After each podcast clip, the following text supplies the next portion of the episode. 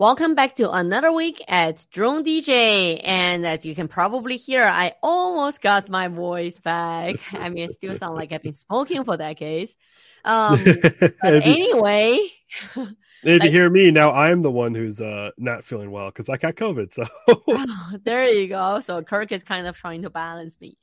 Um, okay, so news this week. We've got a update from Microsoft, the drone simulator. I kind of like the original simulator too, but they also launched a project AirSim, which we will talk about in just a minute.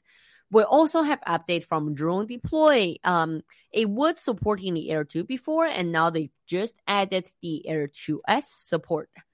Then we also have an interesting project from UK, which is approving a 165 mile drone superhighway. We'll talk about that in a second. And lastly, the DJI conference every year uh, finally came back for the in-person uh, model this year, and it's back in Vegas in October. That's mostly with a enterprise focus. So let's go back to the start of our story. Kick off with the Microsoft Simulator, and let me just share the story with everyone. Uh, Kirk, did you have a chance to try the original simulator? I did not. I uh, I've only just now, um, you know, kind of checked out this one. I haven't been actually physically check this one out, of course, but yeah, no, never got to try out the original one. This one looks really good though.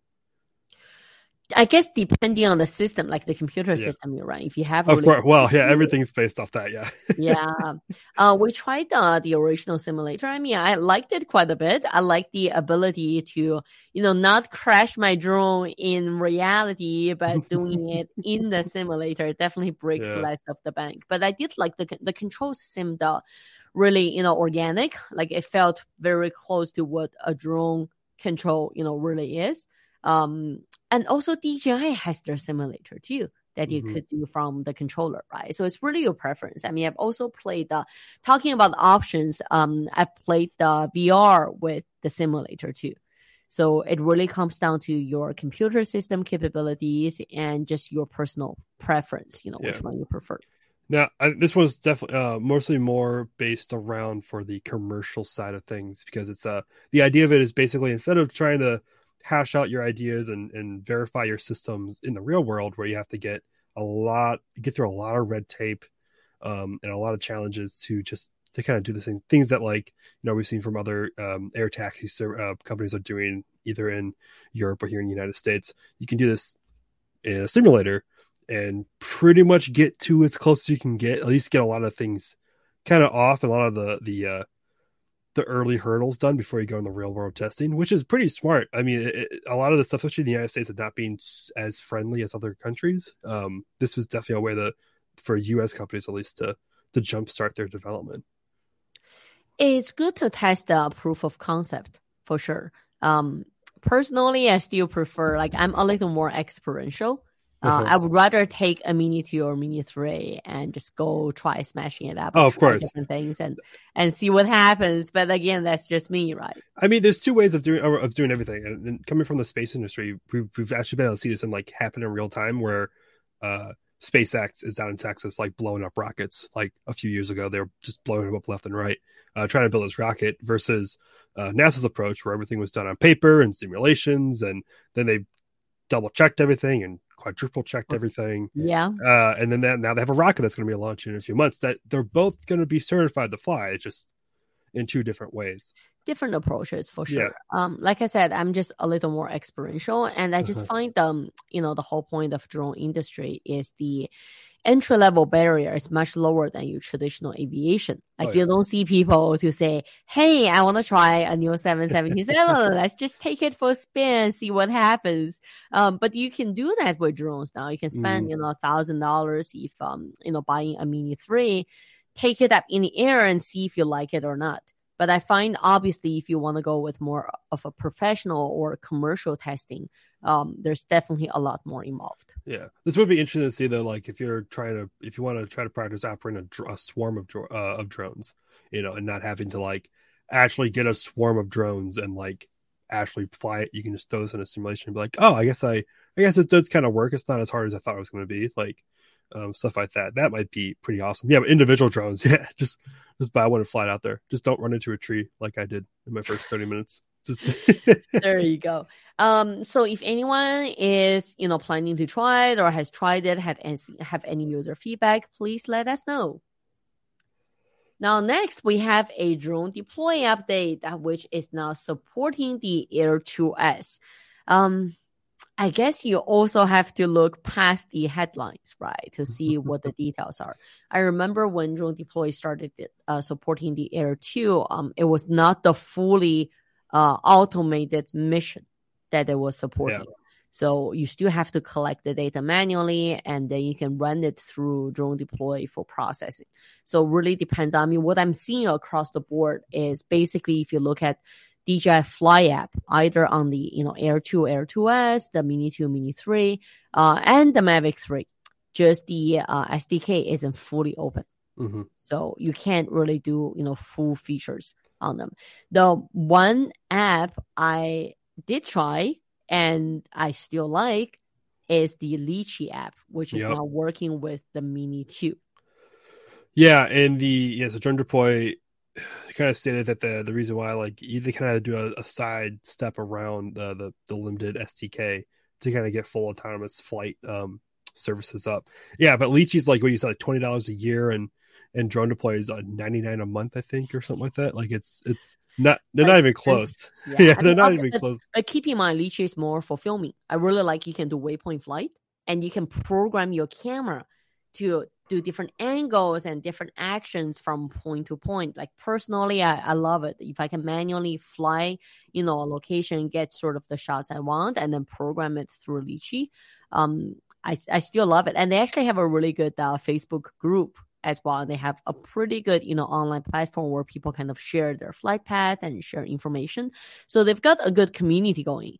And if you ask me, you know, the dollar a month, you definitely get a lot more for the buck by you know paying twenty bucks for the year and running a Litchi app, um, mm-hmm. obviously. But what Drone Deploy is more of the mapping processing features, right? Yeah, it would be interesting to see. I, you suggested I should try out Litchi just to kind of get some because I haven't really played around with third party apps with with drones, so it'd be interesting to see kind of compare them with a, uh, you know, maybe get a trial of a drone deploy, just try them out, compare the two. So caution is Litchi only after one year of Mini 2 release, they were able to release support for Mini 2. So I mm. suspect, you know, if you're using newer drones like Mini 3 or Mavic 3, it will still be a while before it's supported. Yep. Yeah. Makes sense.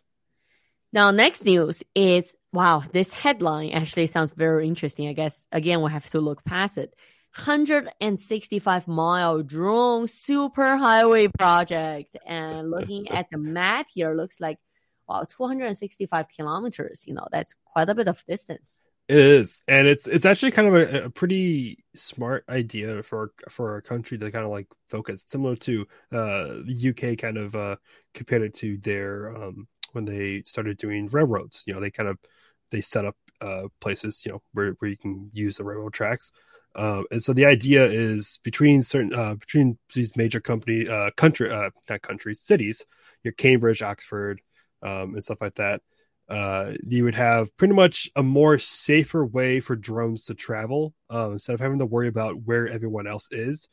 Um, there would be like these beacons on the ground that they would connect. They would um, communicate with, and they would know where all the drones are. So you don't necessarily have to worry about oh, what's in front of me, what's the side of me, what's what's behind me. You just go, okay, this is where I have to be, and I know that I'm not going to hit anyone if I'm in this area, if I'm in this spot. Which is very similar to your traditional aviation navigation. Yes, right? that too. very similar to what air traffic control does with when you're when you're flying a commercial airline. No, they tell you be there, you don't have to worry about hitting anyone. Yeah. yeah. Yep. Um, from air traffic control perspective, I mean, this is something that everyone wants to see, including you know Amazon and all the other countries, mm-hmm. is creating the highway in the sky and layering it properly. Because if you look at how you know general passenger airplanes fly, they take off from the terminal, which is your airport, mm-hmm. and then they climb to their cruising altitude, which is you know tens of thousands of feet up, and then they cruise from there to their destination. So if you look at that and if you design the drone highway and assigning it a specific altitude and specific route, um, then you're separating the traffic right? Just like Mhm. traffic on the ground, you've got regular highways and then you've got local roads, you've got streets where it's a lot more congested.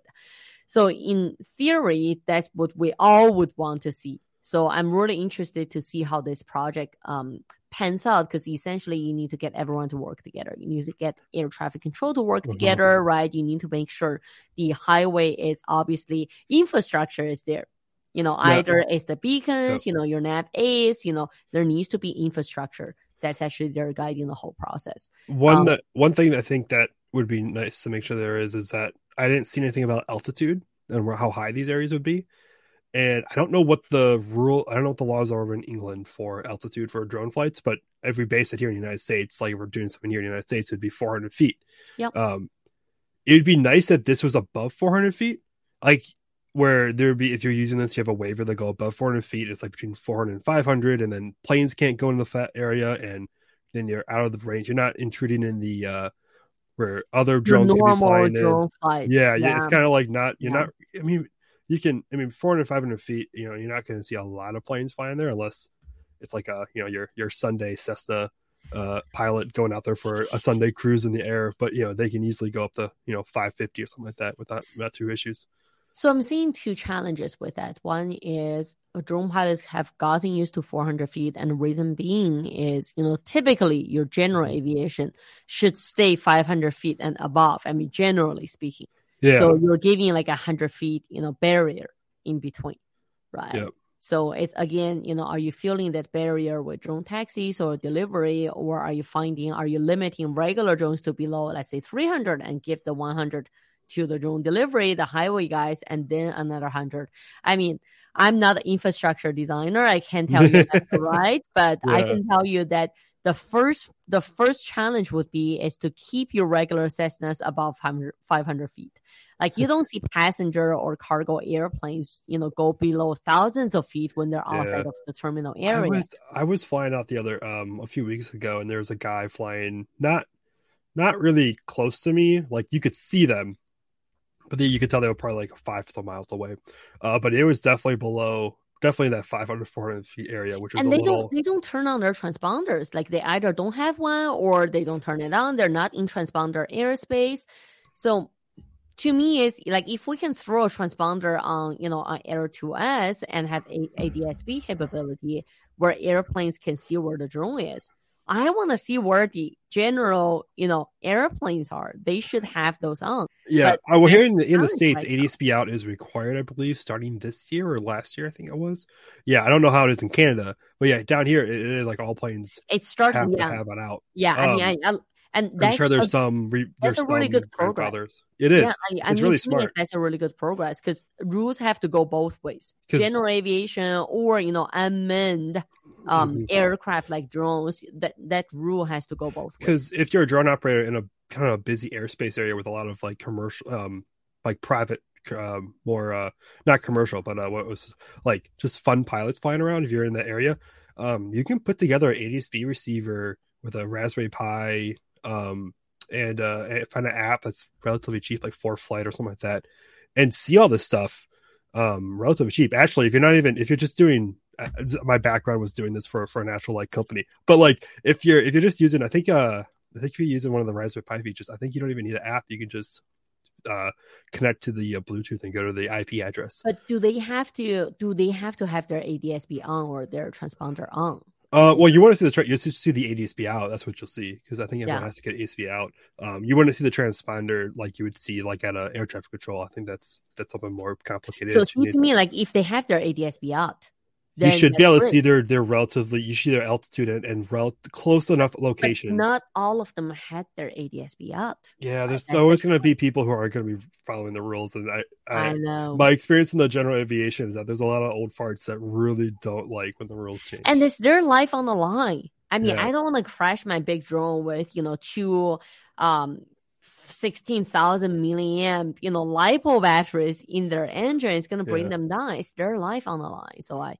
I, I think they should take their safety a little more serious. I mean, if we're going to be if we're going to be required to have remote ID out, they should be required to have. Uh, again going both yeah, ways. yeah, uh, right? yeah, It there needs is- to go both ways. It is going to be going both ways, and that's a whole nother story. There you go. Uh, okay, final story for this week. Airworks is back to be in person again and back in Vegas this year, October 10th to 12th. Hey, I was And at the this Mirage. Is, this is the DJI event, right? Mhm. This is really the DJI annual conference of the year, and it's more targeting the uh, enterprise market. So if you look at it, let's say if we look at conference, uh, we've That's got not yet. There wasn't much there. It looks like there's a lot more on the website now. definitely awesome. yeah yeah um i hope they would have their drone because they they're saying this is the year they're gonna have their drone demo so i hope they would have their drone box there um because from what i hear is the actual product availability won't be until you know last last month of this year or Mhm. early of uh, of next year but Yeah, i'm they, really they have to have at least demo units. Units. yeah i'm hoping to at least see it in action um so like i said you know again it's just the fact the airworks is back to be in person this year is exciting because we've had two years of you know obviously remote um and then plus this would also be the first year where you know um, sort of everyone knew the face of DJI in States was Brendan Schulman, and now he's moved on to a Mhm. different venture. So it'll be interesting to see how this is actually run this year. I uh yeah, it'd be cool if we can get go. We can go. Maybe find someone to, to bring us out because that would be really fun. We could probably have some do some cool things out there. I uh would love to go back to the Mirage. It's a very nice hotel. Uh, I got lost in it last year uh, for CES this year, but uh, I found my way. it's a big hotel, so yeah, it should be uh, hopefully super fun. Uh, super looking cool event. I, I'm a lot. of The enterprise stuff just really like intrigues me. Just as like a like I, they could do so many th- more things than you know I originally thought when I you know more got into the drones. So Definitely. And I'm just looking forward to see, um, especially in this fall, you know, if there's any new units coming out from DJI to support it, uh, to support the enterprise side. mhm. Um, but overall, that's all the news we've got for you this week. We kicked off with uh, Microsoft simulator update, then drone deploy now supporting the Air2S, uh, the drone highway project, and especially if any of our audience is in UK, please share your thoughts with us. And at last is the DJI annual event back to be in person again this year. So that's all the news we've got for you all, and uh, look forward to seeing you next week.